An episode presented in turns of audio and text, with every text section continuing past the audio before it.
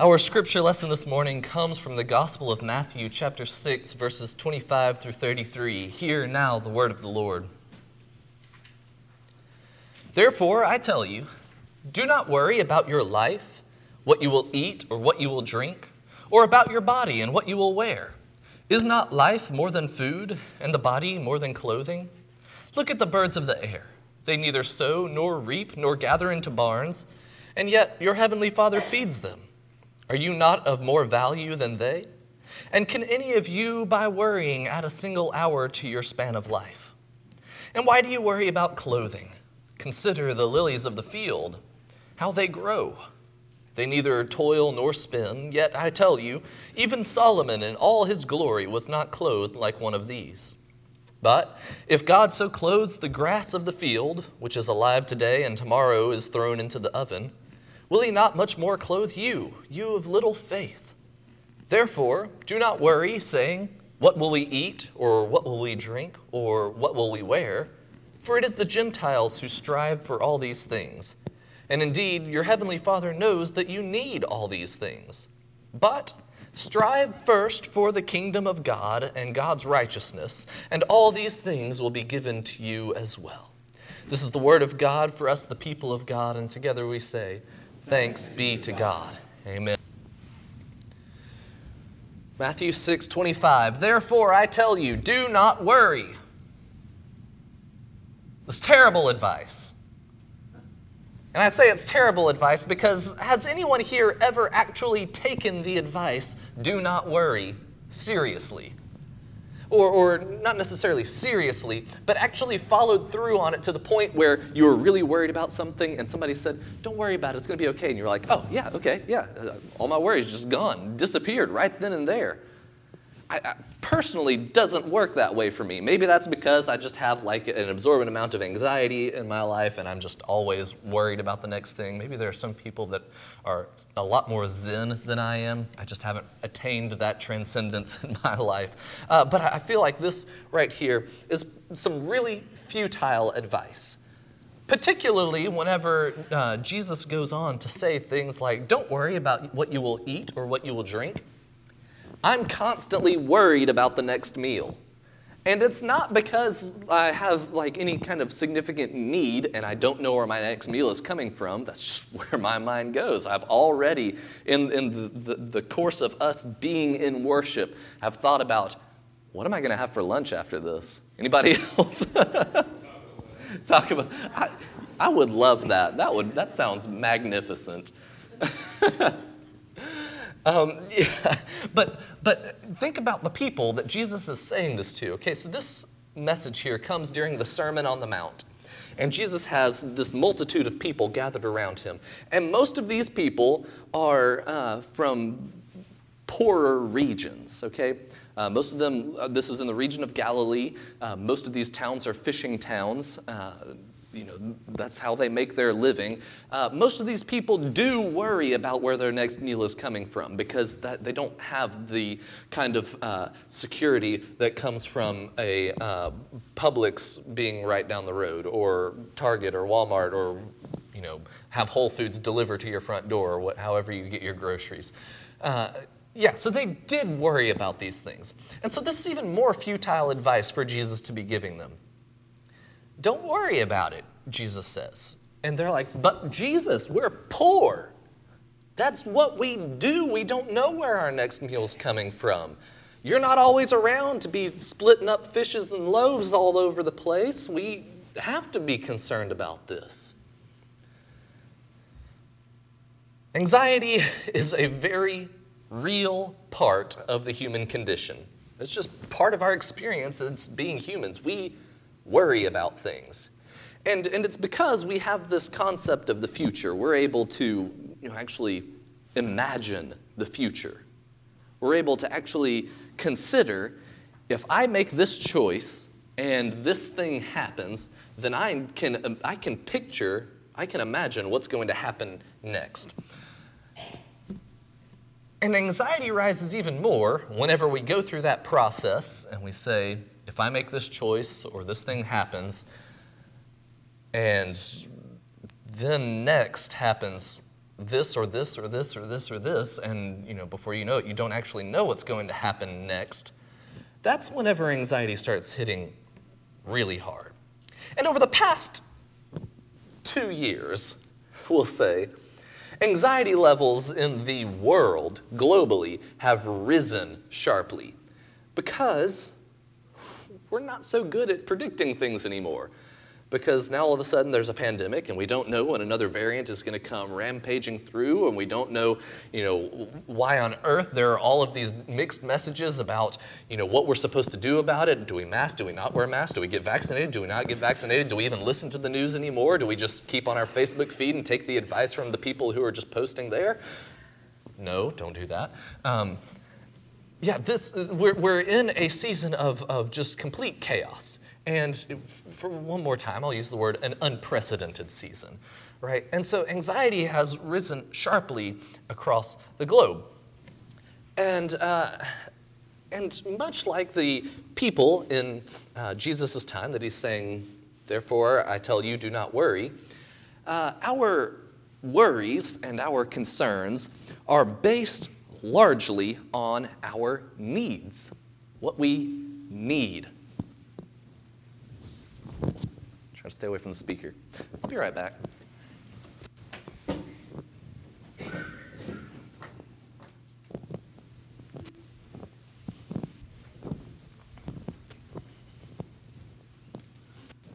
Yeah, I didn't see this coming, did you? I didn't have anywhere in here to put this. I had to put it in the hallway. This is why a lot of churches have introduced screens into the worship space so pastors don't have to carry around a whiteboard. Uh, while I'm setting this up, can we get a big hand for George and Laura Davis? They got this for us. This came from them, yeah. Much appreciated. Love a good whiteboard.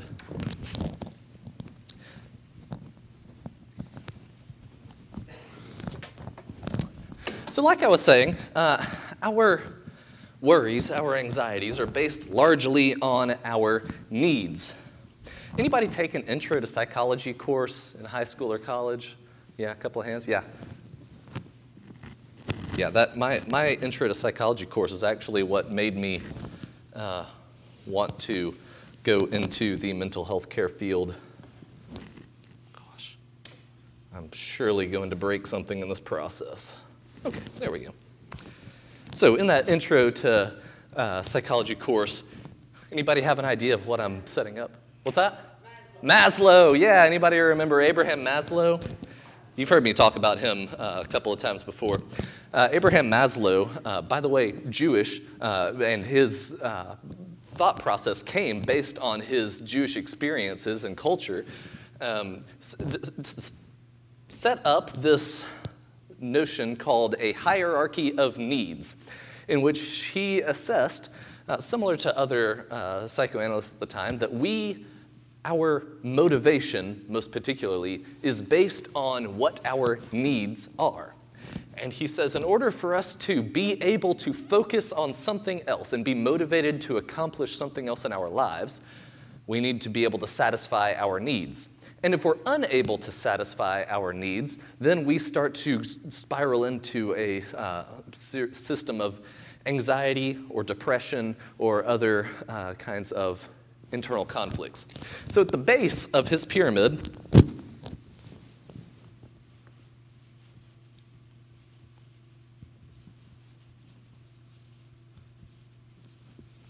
if you can read my handwriting, that would be spectacular. Uh, physiological needs are at the base of the pyramid. Can anybody guess what these are?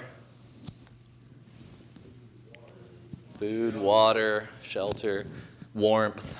Um, Yes.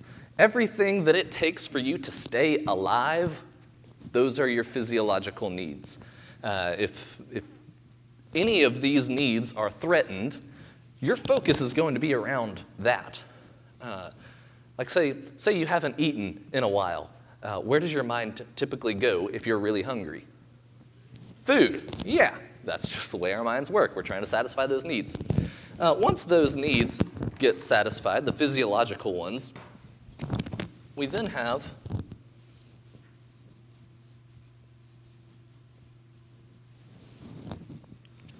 our safety needs or security needs. And these needs anybody guess what these are? I mean, they're kind of self explanatory, but it's the, the, need to feel safe.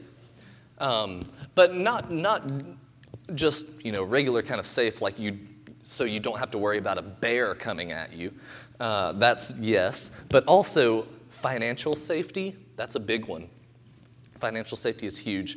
Uh, being able to feel safe in your environment, feel like the people around you aren't going to be uh, terrible to you or rude to you. A lot of people working in uh, restaurant in the restaurant business are struggling with this right now because for some reason, uh, restaurant business and also airlines, because for some reason we got like really mean toward one another over the past two years, and yeah, safety needs are threatened. After safety, I have to start taking up more space here. Um, do a single word. Our love and belongingness needs.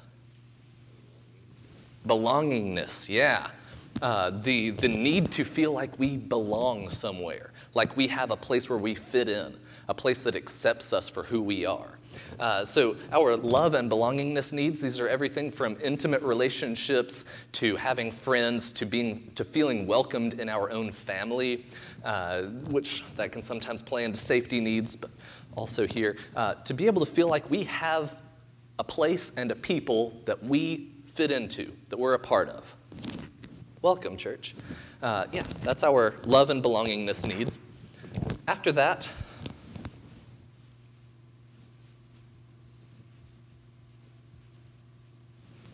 come our esteem needs. Uh, and these are, this is the need to feel like we're good enough. Uh, the need to feel like we can accomplish something, that the things we do matter, that sort of stuff. That's our esteem needs. And then at the very peak comes a weird term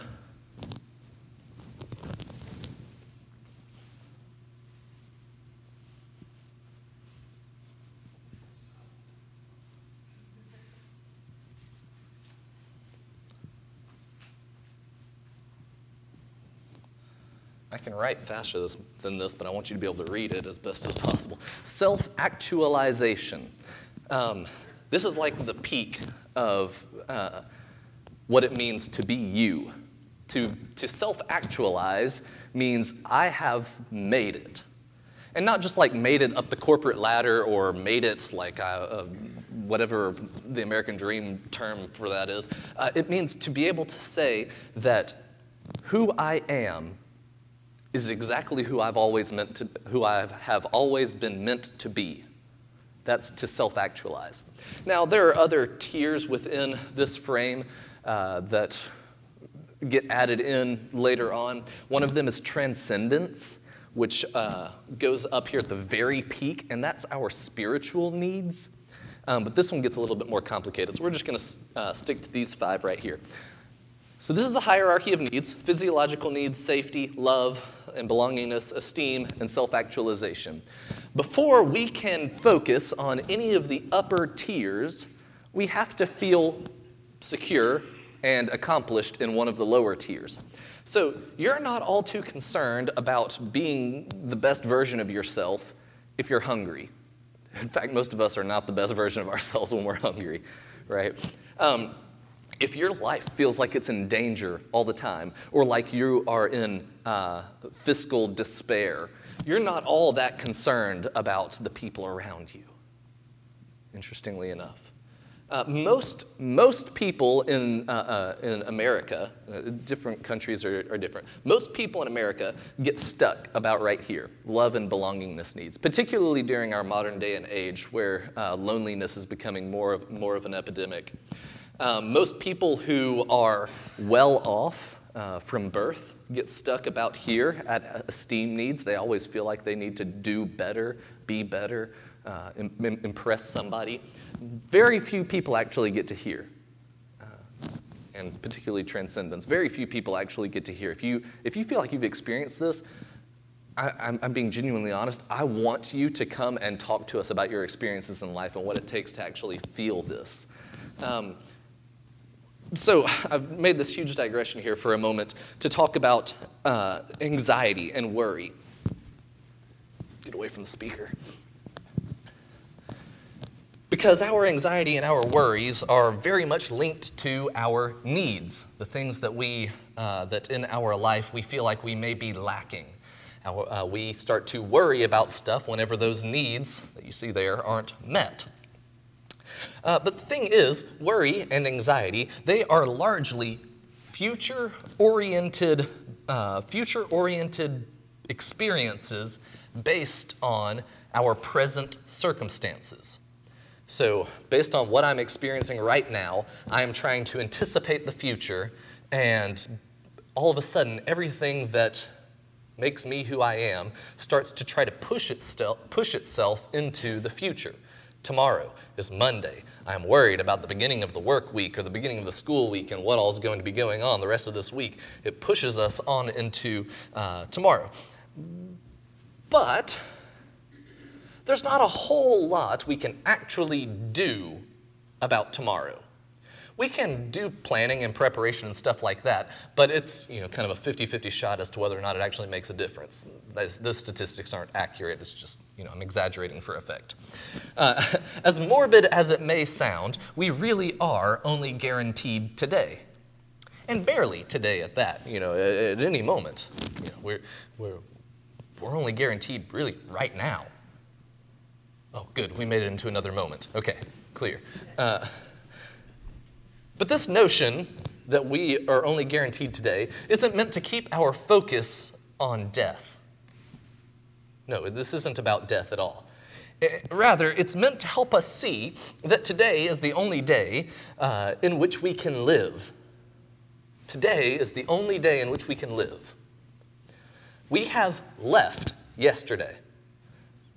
Saturday, it was what it was. Maybe it was a great day, maybe it was a terrible day, maybe it was somewhere in between, maybe you didn't do anything just to make sure it wasn't anything more or less than a day. Uh, either way, whatever yesterday was, it's gone. It's behind us, it's in the past. We cannot do anything to change yesterday. However, where we live now, the present, is composed of the results of yesterday. Some of the things that happened yesterday have gotten us to this point. Maybe it was maybe yesterday you got just enough sleep to be able to wake up to be able to get here this morning, right? Uh, whatever yesterday might have held, like that's what made yesterday yesterday and allowed us to get into today. Now, we have not yet arrived at tomorrow. Tomorrow's over there. We're not there yet, but we will be. Pending anything happening, uh, we will get to tomorrow, and tomorrow will be made up of our choices today. But that's tomorrow. We won't get to see the effects of that or live into tomorrow until we get to tomorrow. We only have today. So, whenever I'm saying uh, that we are only guaranteed today, what I'm saying is that today is the only day that we can live in. We can't live in yesterday as much as we might dwell on yesterday. And we can't live in tomorrow as much as we might worry about tomorrow. We only have today.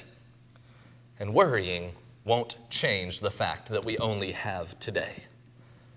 So, what does that mean for today? What does that mean that today needs to be? When I say carpe diem, what comes to mind? And I will say before you answer, if you say coffee, you and I are best friends. Love Carpe Diem's coffee shop. Yeah, it's great. Seize the day, yes. Carpe diem, seize the day. It's an expression that encourages us toward intentionality, to actually take hold of this day and make the most of today. It's an intentional choice. It calls us to recognize that today is the most important day ever. Today is the most important day ever. Why? Because yesterday is past and there's nothing that you can do to change it. And tomorrow isn't here yet. And we're, we can't even really do anything in tomorrow because it's so far away still. All we have is today, and that makes today the most important day ever. So if we, if we can embrace this one day as more important than days later, then we have what we call the resiliency, and that's an important word the resiliency to overcome worry and anxiety. Because, like I said before, worry and anxiety are based on our present needs, but concerned about them in the future. All we have is today, though. All we have is really right now. And so we, we stop being concerned with things that only impact us whenever we start to take this step of intentional faith. Now, I realize we've been two weeks since, you know, we talked about intentional faith. This last week, covenant players. But before that, intentional faith is what we started talking about. And intentional faith applies to today. It's a choice, like we said, that we make today, and we can only make it today because yesterday, or we've left yesterday, we're not at tomorrow. All we have is today. And so, I need us to take a moment and consider how intentional faith might impact today if we're not going to worry about tomorrow and not going to dwell on yesterday, then we need to be aware of what it might mean to stop being concerned with the things that only impact us and start being concerned with the things that impact the people of God. So, maybe a different way to consider this is if today was the most important day of your life, how would you live it? If today was the most important day of your life, how would you live it? Would you be here? I hope not. Church is great and everything, and obviously, you know, it's my whole vocation and whatnot, so I really enjoy it when y'all are here. But if today was the most important day, I would hope that we might have the courage to go out and make it an important day for somebody else as well. There's this, uh, whenever I was in middle school, uh, I was part of a number of Christian organizations because I was just all about it. Uh, and one of them was called First Priority. I don't know if other schools had this particular club. It was called First Priority. It was a club that met on Tuesday mornings uh, in this classroom. And every single Tuesday morning, you walk into this classroom where we meet and had like a Devo and everything. But, but as everybody's gathering, only one song ever played as we were gathering. Only one song. I'm not even going to ask you to guess what it is because it, we'd be here for forever. Uh, only one song, and it would play on repeat until everybody was there. Tim McGraw, Live Like You Were Dying. On repeat every single Tuesday morning. So I became very uh, familiar with, uh, I went skydiving I went Rocky Mountain climbing. I went 2.7 seconds on a bull named Fu Manchu. You know, I got to know that song pretty well. Uh, but it, you know, it gives a pretty uh, significant message to live this day as if it's the most important day of your life. And yes, we still have to think about the future, right? I'm, this is not what I'm. I'm not saying that we are uh, that we need to start ignoring the future stop planning stop doing that sort of stuff. No that's not what this is about this whole worrying concept. Rather this is about doing something today. Doing something today something at least. Recognizing that it is more important than anything you could experience tomorrow and we do so in intentional faith. So Jesus sets up this conversation by saying, Don't worry about what you're going to eat or what you're going to drink or what you're going to wear. Don't worry about these things. Instead, the first thing you should be concerned about is anybody remember? Yes, seek first the kingdom of God and God's righteousness. That's the first thing that we should be concerned about.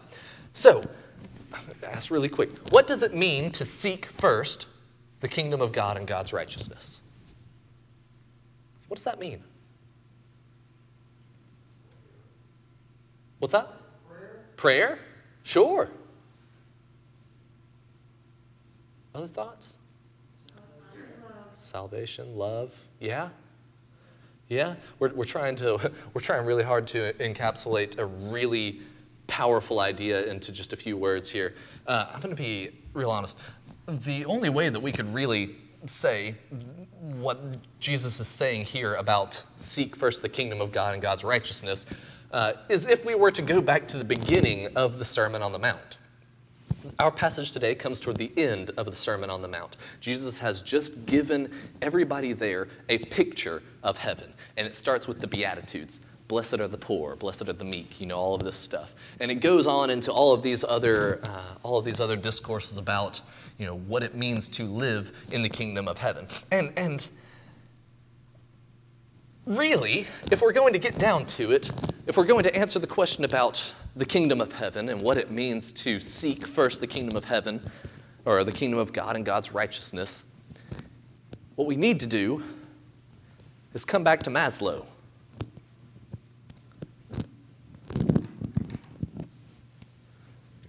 See, Maslow's hierarchy of needs is about my physiological needs, my safety needs, my love and belongingness needs, my esteem needs, my self actualization. When the kingdom of God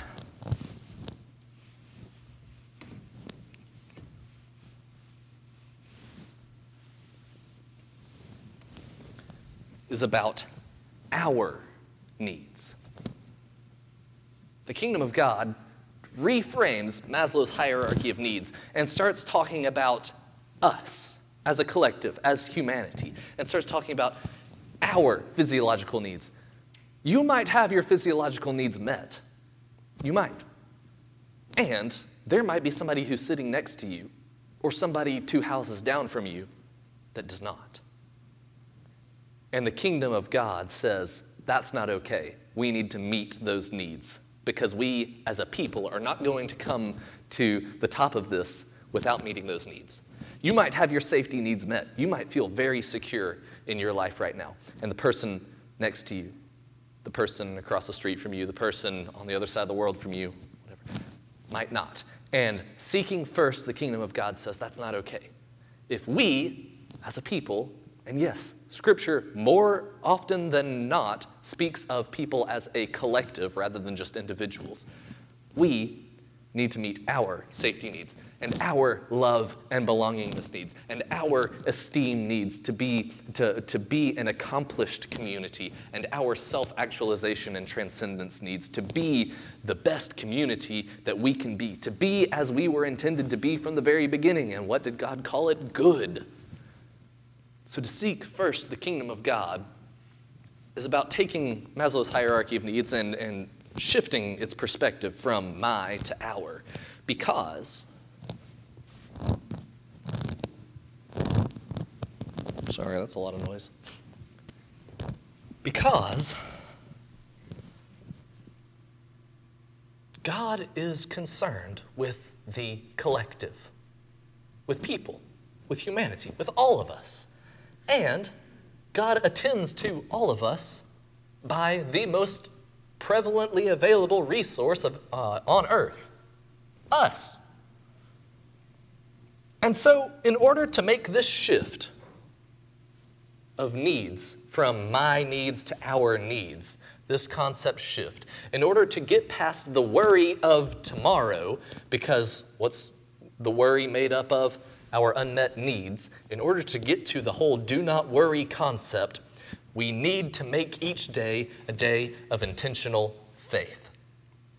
A day of intentional faith. And so that's my challenge for each and every one of us today to make each day a day of intentional faith. And what does it mean to be intentional? Anybody remember? What's that? A sure thing. A sure thing? Yes deliberate, purposeful, a choice. If today is the most important day of your life, would you choose faith?